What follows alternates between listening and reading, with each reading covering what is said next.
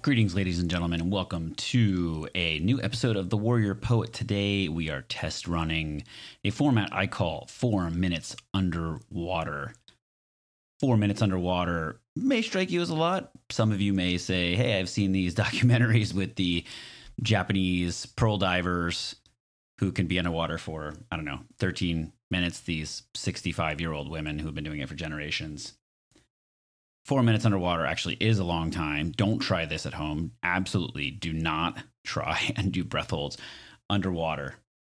The concept, though, is that there is some little bit of wisdom that can be imparted in a short period of time. Naval Ravikant is fond of saying, not that he's my friend, but I've heard him on podcasts, fond of saying that most books can be distilled down to a single blog post.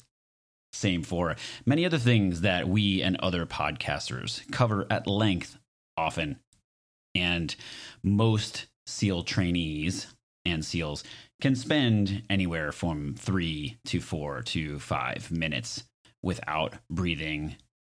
It's kind of a part of the job, if you will.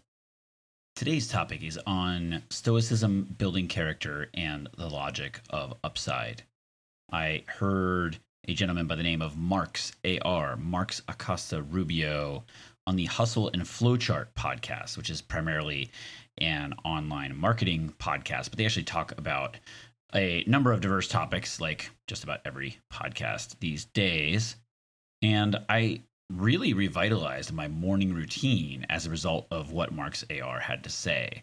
One of the things he does each morning is go through a list of affirmations. Uh, a lot of people have talked about this over the years, including Tony Robbins, I believe, among others. And I started to build some into my routine. One of them that I wrote down for myself was that I have abundance already. No one can take that away. I overflow with optimism if we have abundance regardless of our tangible situation, then our downside is capped. This is often framed in terms of frugality and financial burn rate. This explanation makes sense to a point since frugality can train us to need and want less, but it's more than that. I think it's a mental state that allows us to have that abundance regardless and see amazing upside and go and get it.